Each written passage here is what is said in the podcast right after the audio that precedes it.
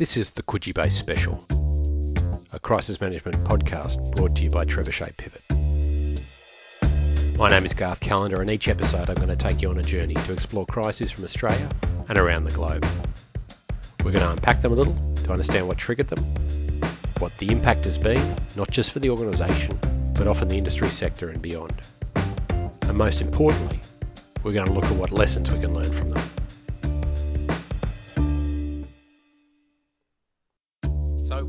Podcast. I'm delighted to have my very good friend uh, Martin Harper on uh, as the uh, the guest uh, co-presenter with me tonight. Um, and I say tonight because it's Friday night. And um, Marty, welcome. Thanks, Garth. Thanks for having me on. Thanks for giving up your Friday night. I I got a glass of scotch which I'm going to drink while we do this. Just hang on a second. this, is, bad podcasting This- this- already.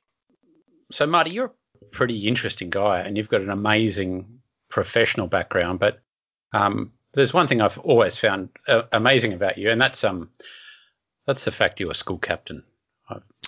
How did that happen? and how did you know that? uh, long memories. But what? So we worked Oh together in. Um, we went through Duntroon together in uh, very early 2000. 2000. Yep. Yep. Yeah, and then uh, and of course, you know, I I transferred out of the out of the regular army to go pursue other paths, while you sort of went on to um to you know continue your illustrious career. your career has been quite astounding. And I do remember you coming around to dinner at our place in what 2005, 2006, and saying, saying, yeah, I've uh, got a bit of news. Going to uh, cut army away for a bit. Uh, I've been accepted to NIDA. So you are you hold, um, as far as we know, the quite unique and illustrious achievement of being a graduate of both Military College Duntroon and uh, uh, National Institute of Dramatic Arts. So that's pretty cool to have under your belt. I'm uh, I'm pursuing the next institution I need to go into. So my plan is just to go into school after school after school, just as long as they're they're pretty high level schools. No, it's an interesting one. I mean, early in early on in the career, I think I was, you know, I've been sort of hunting for for various paths, and I learned a lot of stuff from working with really great people, you know, and looking up to great people such as yourself. Uh, but then pursuing, oh my God, but then pursuing, uh, this podcast is sycophantic, ladies and gentlemen. Um, no, but then, but then, uh, you know, looking for, for other things, and you know, um, I always had an interest in in performing and acting, and I've been lucky enough to do that for the last ten years, and and work in, uh, you know, coaching and and communications training, and I, I still do a bit of work with the army, sort of in that as well. So it's a nice sort of crossover of those of those worlds, and I think the the work that you're doing now in the the crisis management space, uh, I think in many ways is about communication and, and not not just knowing what to say, but listening to the situation and reading the room and and knowing when to respond in a timely fashion. Uh, and so that's been so. I mean, congratulations on the podcast sort of so far because they've been they've been really interesting. Yeah, thanks. Well, I think your, your comment about reading the room is really interesting. And it's one of the things that falls out some of the stuff today is, is not listening to the room when you have subject matter experts around you. And we're, a bit blind to, to what happens behind closed doors in some of the organizations we're going to talk about. But I wonder sometimes if people are shutting their mouths or or if there isn't an adult in the room when some of these things occur. So um so look, look let, let's get into it though. So you got excited about this when we started talking about fashion. It's yes, yeah. I mean, it's uh, I've, I, people have often looked looked up to me for my fashion sense. Um, you know, right now I'm right I now have, I'm wearing socks and sandals. Look, I don't want to sound like a sycophant, but you know, good choice. It's uh, sensible. That's right. It's comfortable. I get in trouble from my wife Crystal because I go into a store and find something that fits, and I buy three or four of exactly the same thing. The same, yeah. um, so perhaps we're not the best people to be talking about fashion itself, Yeah. but but there's some interesting stuff which has been happening in the industry recently, and it's such an amazing in- industry because uh, there's a lot of glitz, there's a lot of glamour, there's a lot of egos, there's a lot of organisations which have been built off individuals. There are some people that perhaps are not uh, in tune with what's going on in the world as they potentially could be. Maybe they are the artistic types that maybe don't read people, events. You've mentioned that you know, it comes from one person who potentially is a bit of an auteur. You know, they've had a great idea, a creative idea. They're very protective of it, and the ego, and and then there's a, a certain amount of power that comes with it. Um, it's pretty hard to shake egos to move in different strategic directions like you would in a um, another organizational structure. Yeah, that's right, and um, they're there probably because of their talent rather than their mm ability. Well, sorry, their their talent and their personality may be beyond their ability to run a business. That that's a pretty broad statement, but I wouldn't say it's far from the. Uh, I wouldn't say it's far from the truth. This is a bit different to the previous podcasts I've done because um, they were quite dramatic events that occurred. They were points in time that you could point to and say that's that's what happened. You know, that's was this is when the extortion attempt started. Um, this is when the accident happened at Dreamworld. Um, and and I wanted to do this this piece on fashion because these are all slow burns. You know, when is when is it business as usual, and when is it a crisis? I, I think the easy answer to that is go and have a look at your risk register. Mm. Are you seeing a realization of one of your risks? Has your treatment strategy fallen over? Is is that what you're seeing in in red or amber? Is that now starting to play out? Yeah. Or for Victoria's Secret, it may be are we losing market share because we're out of line with current social conventions, with current um, social movements? Are, are we looking like we're out of touch? and what are your sensors that are actually giving you those metrics mm. as well? Yep. Yep. Are they just are they purely relying on sales figures? In which case they're just watching them drop. The first one we're going to talk about today is is Victoria's Secret, which is exactly what's happened. So they they steady steady sales um, from 2010 on, onwards until 2017 when they they first saw their drop, um, and then that's been slipping ever since. Uh, mm. To be fair, they've still got 25% of the market, but that's down from 31%. This this was founded by by an individual, chap named Les Wexner. Um, mm. So he founded uh, L Brands or Limited Brands, uh, which owns 3,000 women's apparel beauty stores. Have you? Uh, I don't know. Are you a Victoria's Secret shopper? Um, not for myself. Uh, well, no, no. Well, to be honest, my yeah, my wife loves them loves yeah, Victoria's okay. Secret, you know, and and when because uh, I think they've got fairly limited, um, they've got stores in airports, I know, in Australia. Um, and but they don't sell all of the stuff. That's mainly an online sort of delivery stuff. But no, it's a like it's a it's a very well known, um, you know, and popular popular brand. Um, uh, you know, definitely probably was you know king or queen of the castle, you know, for many many years. Absolutely you, you raise an interesting point about you not shopping there. They actually, uh, part of their model is to make males feel more comfortable about buying women's underwear for their partners. Yeah. Uh, and that's all part of the the sensational nature of it. You know, these these glamorous fashion shows, these um, um, models, these angels, which have quite incredible physical proportions as well as being stunningly beautiful.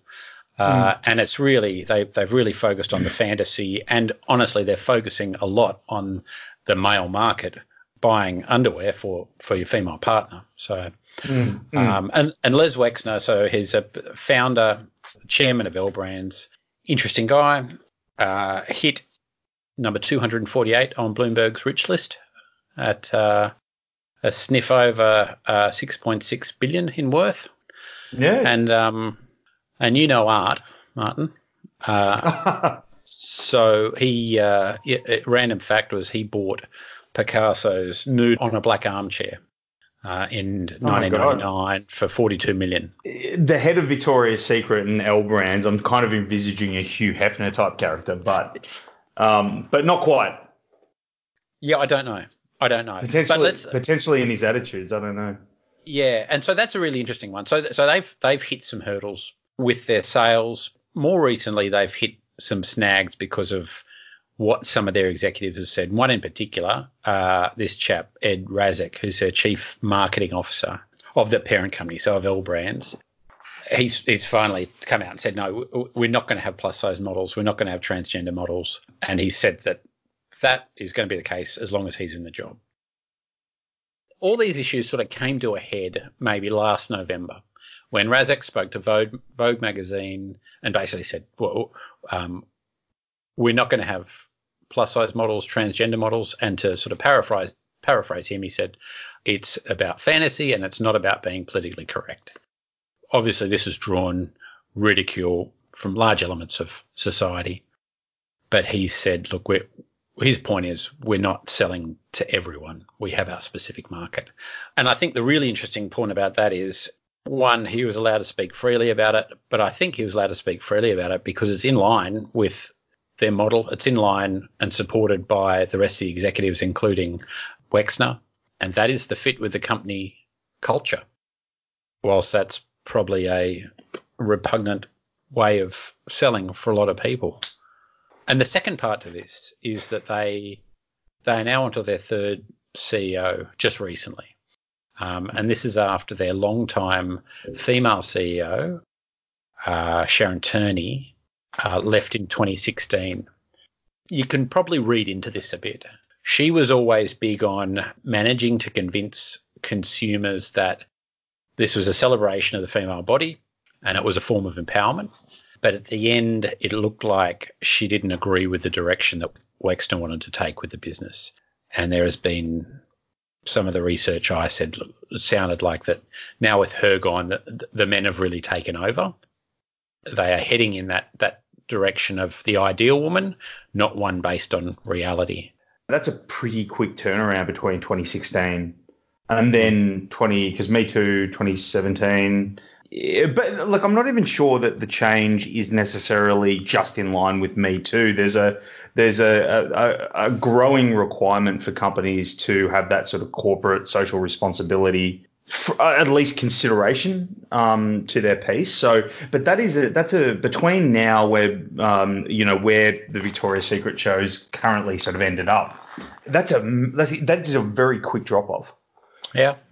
And it's been a massive opportunity, which people have um, have jumped on very quickly. So a lot of these progressive underwear startups, their sales going mm. through the roof because they are selling themselves as the antithesis of uh, Victoria's Secret. So the um, uh, Third Love, Lively, MeUndies, Tomboy X, which is all about empowering women, size inclusive, focus on comfort rather than sexually appealing. Um, everything the complete opposite to Victoria's Secrets. And in fact, Third Love recently um, released a, an open letter to Victoria's Secrets explaining why male fantasy marketing tactics and discriminatory culture had prompted their own growth in the market in direct competition mm-hmm. with with Victoria's Secret. Like everything, there'll be two sides to this, and I reckon there would be a lot of women out there with in their in their underwear drawer would have both Victoria's Secrets and a selection of comfortable underwear. With the two brands are very very different, um, yep. but it's about I suppose the the broad uh, image. I mean you you could take this away from Victoria's Secret, um, you know, highlight potentially the the Gillette campaign that uh, that came out uh, about sort of toxic masculinity. You've got a lot of companies yeah. that are, are now bringing this as part of their strategy in order to be able to, you know, on some critics would say it's a virtue signaling tactic. Some mm. would say, and then and it's and it's only to drive sales. Others would say it's a, a bit more of a um, bit more of that social responsibility. But you know, there's potentially room for both. But I think the key issue is is that if you're Victoria's Secret and you're seeing this happening, at what point do you, oh, do you just watch it until your company dies? Do you do you make it? It doesn't feel like any of these events here were based on sound strategy or coordination of messaging. Or, or if it was, they've lost six percent of the market share, so they've they've done it wrong, quite yeah. simply. But there's a bit more to this as well. So that I guess getting back to Les Wexner, obviously an interesting guy, but he's been very closely associated with Jeffrey Epstein. Mm-hmm. In fact, very closely. So Epstein, for those that don't know, and, and actually this has all come about in the last couple of months, well after I initially did the research for this. Uh, he uh, just recently suicided in, in prison, again with a lot of controversy around that. But he's uh, mm. He's a well-connected multimillionaire who moved in financial, political, and cultural elite of, of society. But he also was was in Les Wexner's back pocket. So he had a two decade long reign as a close confidant, financial manager, and right hand man to Wexner, even at one point having his um, Wexner's power of attorney. Um, I, don't, I don't know how wow. that works, but yeah. Um, and Epstein, of course, uh, served 11 months in custody for for mm. underage prostitution, and then, of course, was jailed again more recently in July the charge was sex trafficking of, of minors in Florida and New York. Uh, I think uh, I think at the end of the day, we can just take the way he was um, not a particularly uh, nice guy. Not someone you want to be associated with. Absolutely not. Interestingly, I haven't seen a lot in the media about Victoria's Secret's connection with Epstein. Absolutely not healthy for for Wexner to be associated with with this chap and doesn't paint him in a particularly good light by the um, the company that he keeps. But, but then again, as I, I wrote recently, Prince Andrew was a was a friend of Epstein's as well. Yeah. uh, so, uh, I think there's a lot of people hoping that probably are associated with him that haven't been uh, revealed yet as well. Yeah. They'll be hiding away. And then their their fashion show. So their big their their flagship fashion show for the last 23 years, Victoria's Secrets, has. Um, so when I did this research, there were rumours that it had been cancelled, but you were just saying that it, that it has been.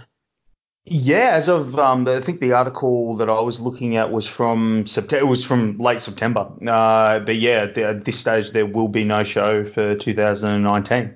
Right. Uh, so they rethink. They may be going into a, a, a, bit of strategizing about that, but that's a that's a fairly going from losing their television their television broadcasts and just haven't been able to reposition it. So it's interesting. And the, the drop in numbers was phenomenal for the viewing. It's gone. It's basically halved in numbers from 6.6 million, and then two years later, it's gone down to 3.3 million viewers. So the appetite for those sorts of shows skinny models on catwalks uh, has obviously declined significantly. But that's an interesting thing. That's a little bit like a, a catching fire kind of moment because once you've got a negative association, all of the celebrities that previously would have been going to sit in on those fashion shows, it's no longer the Met Ball or or a place where people go to be seen anymore. Yeah. Um, if anything, if you attend it, you can be called out uh, in social media you're then seen to be yourself out of line with with consumers. Mm. So look, I think the interesting one here is so it's definitely one of those slow burn crises, so, and it's taken them probably far too long to react, and I still don't think they have reacted, except for cancelling their show, which probably saves them some capital. But they're not showing themselves to be to be agile to competition or consumer needs. Um, mm. They've They've now, well, agility. They've they've closed a thousand stores in the US. Whoa. So and they've got a new, so their third CEO, who's uh, John Mehas.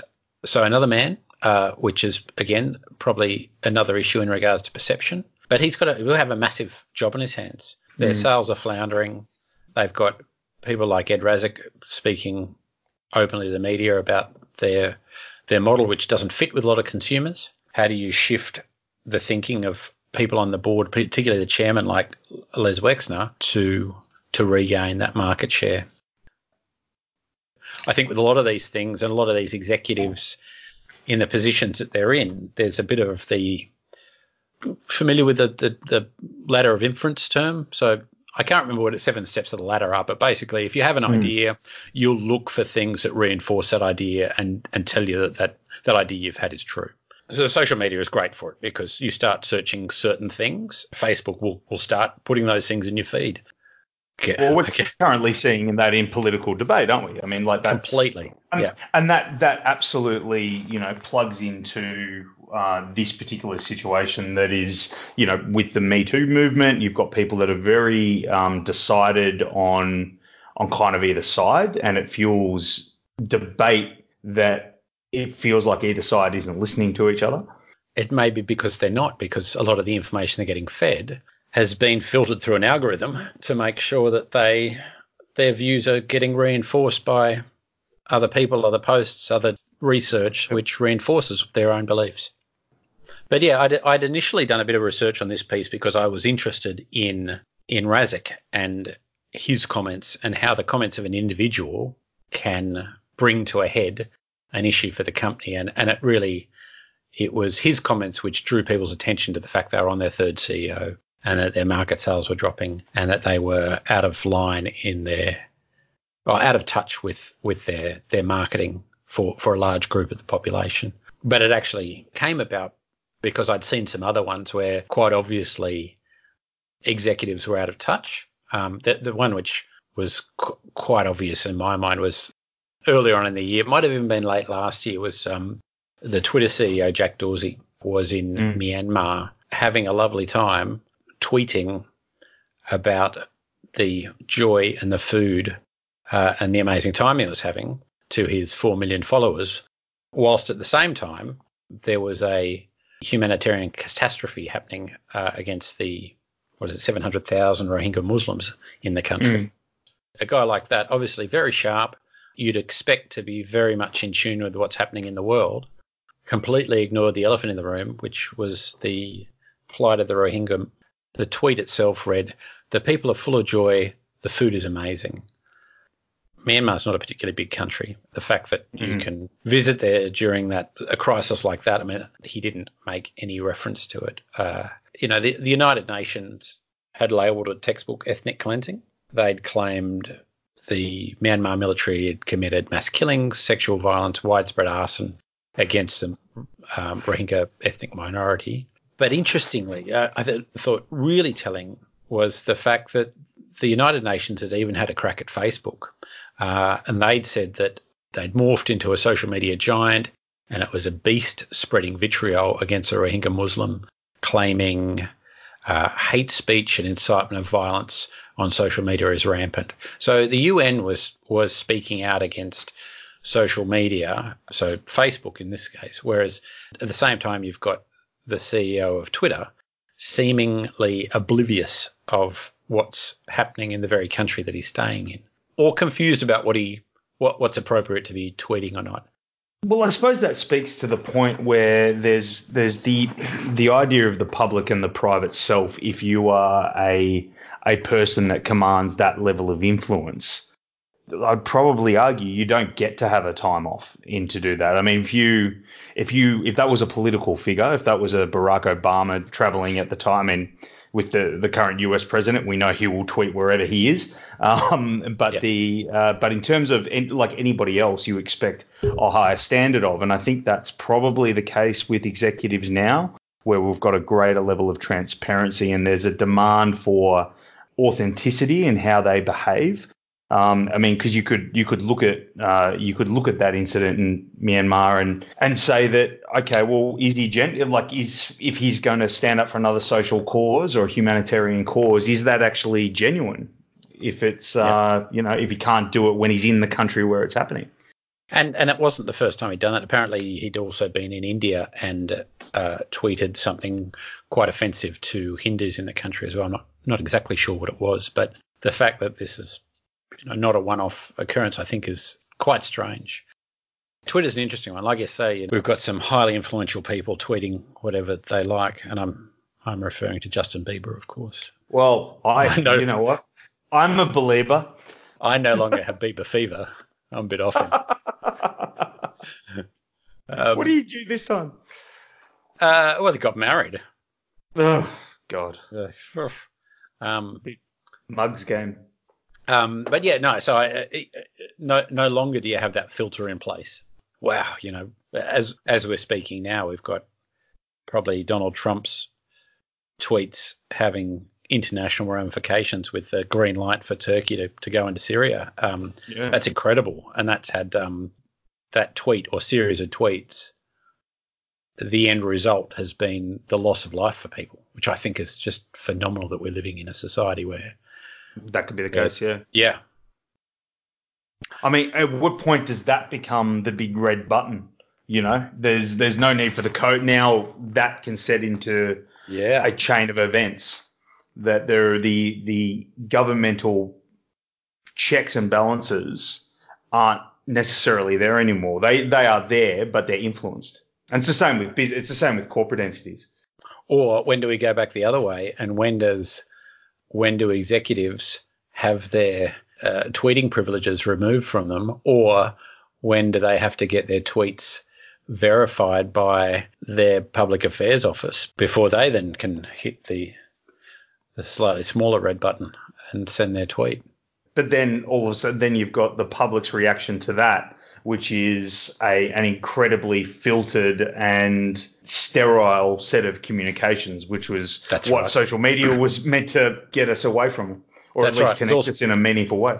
Yeah. And the beauty of it has been the authenticity of people's comments.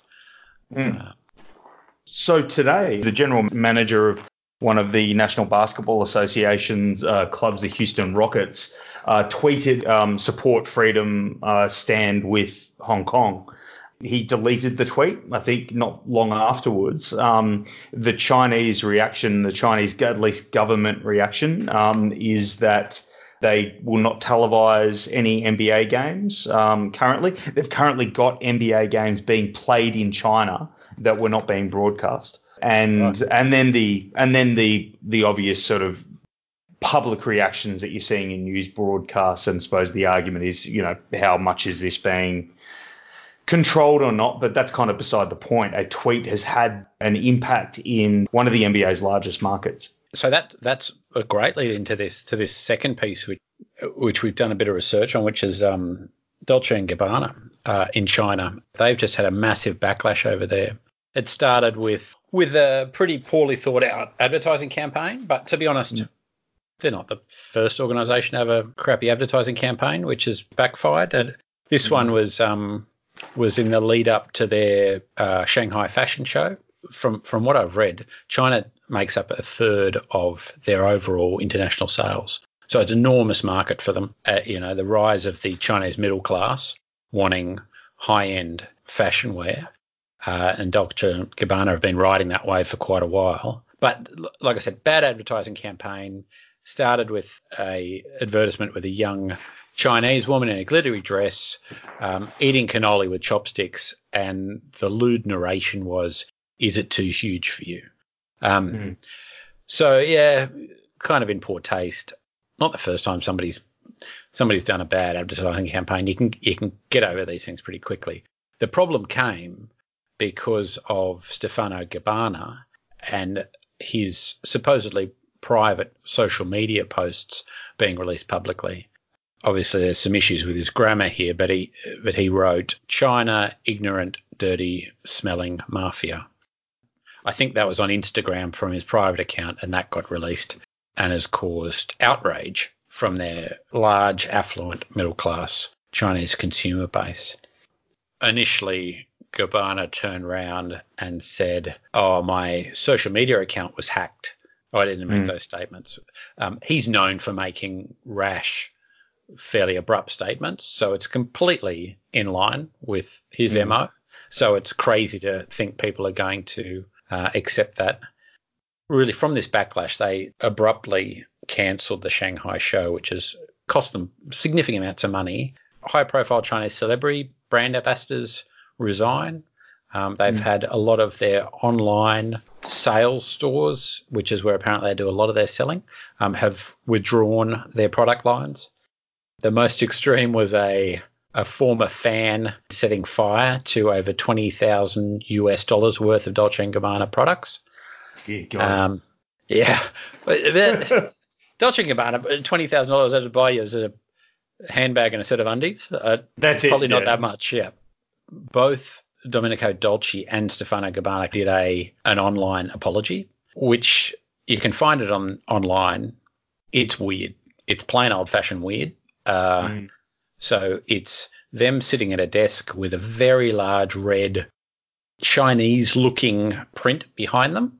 And they're sitting there in um, in almost Doctor Evil type outfits, so grey suits, looking very melancholy, speaking in Italian with, I assume, Mandarin subtitles, uh, saying, you know, all, all, these lovely platitudes about about the Chinese and how they never want to uh, insult anyone, but it really doesn't come across very authentic at all. Yeah. Um, I haven't seen any any figures for the drop in sales. The, the only figures I did see were about the dramatic drop in online clicks for their products, and that was mm-hmm. something phenomenal, like a 90% drop. Uh, so if that in any way translates to sales, that could be a massive hit for them. One thing they have done though, which is different to Victoria's Secrets, is they have opened up their size range a little bit. Um, mm-hmm. So whilst they used to only make clothing up to size 12, they've now gone sizes 14 to 18 as well maybe an indication they're they're not going to fall in the same trap as uh, Victoria's Secret in looking like they are out of touch with with consumers. And I mean, they're very different examples, aren't they? Because like one is you would argue is an acute, probably more in line with the types of crises that you've looked at in uh, sort of other uh, podcasts. Whereas this is thoughts of you know the head of the company's um, being made public, and so that incident has just come out, versus mm. a, a series of events that potentially could have been stemmed if the company had a, a review of their business model and had a um, had the ability to sort of like understand where society was heading and where their place was within that you know society and potentially being able to stem the tide of what is a really dramatic fall in a short period of time. Yeah, they are. They are very different examples. Uh, but I think you go back with both of them. You could sort of take that step in a in a kind of academic sense and say, okay, if neither of these companies had these series of events or or something close to it on their risk register, what were they doing? You know, Victoria's Secret's that shifting consumer sentiment affecting our sales, and perhaps in there as well opinions of executives being used against the company. Um, mm. And then Dolce and Gabbana. Gabbana was known for these sentiments, um, I guess. Yeah, for the sentiments and, yeah. and for doing uh, off the cuff messaging on on social media. You know, again, where's where's the where's the adult in the room? The, the response was extremely ad hoc, not very well thought out. Their apology was not very well accepted, and um, they will have lost significant re- revenue because of these things. So do do they have a crisis management process? Is it is it linked to any risk assessment or risk management process they have? Does it drive any kind of risk treatment, any preparation? Is mm. their executive postured ready to release holding statements, not allow Gabbana to make crazy statements? You know, the, that elephant in the room being, oh, my account was hacked. You know, that's never been addressed, whereas was quite clearly rubbish. So, and how how are they as an organisation attempting to to maintain their value, their market share, and win back the the trust and acceptance of the Chinese consumers? Mm. I mean, this this probably shouldn't be a new world that we're still getting used to, or executives uh, should be getting used to. I mean, like these, everyone has a Twitter account these days, but it still sort of feels like there's some of these, like a who was the who was the it was the head of the it was another NBA story. There was the um he was the owner of the Los Angeles Clippers, I think, and he was oh, yeah. um caught he was caught on voicemail, I think, by his partner saying um like with fairly racist racist sentiments. Um and that so that just came out of nowhere and the league had to sanction him. I think he ended up by having to sell his stake in the company or something like that. But that happened overnight. So I mm. suppose the question that I'm wondering is how do companies prepare for the blind side, for the thing, or for their blind spot? That's right. The preparation for finding out that they're going to be on the front page of the Australian the next day for all the wrong reasons.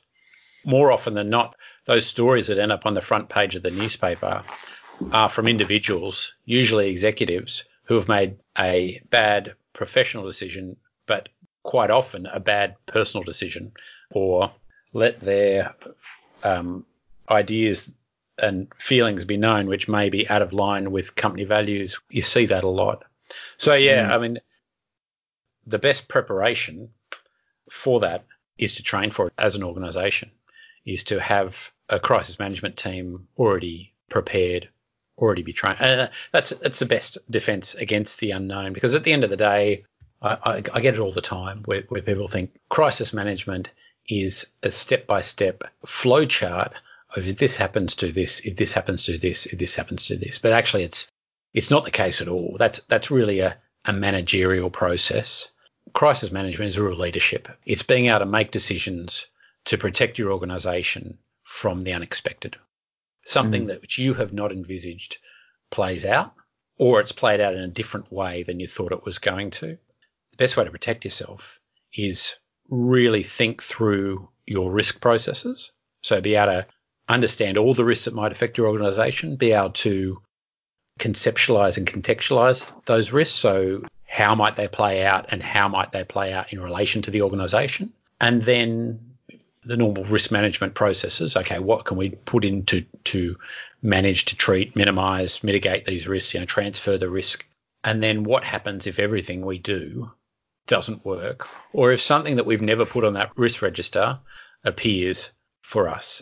If you have a team that is well drilled on making decisions, if they have the buy in from the board and the executive, and I also say that that the board should have a, a crisis management function as well. They need to, mm. when it all goes bad, they still need to be providing that strategic guidance for the organisation, helping the executive out, out of the bind by giving their high level guidance on, on the direction the organization should be heading.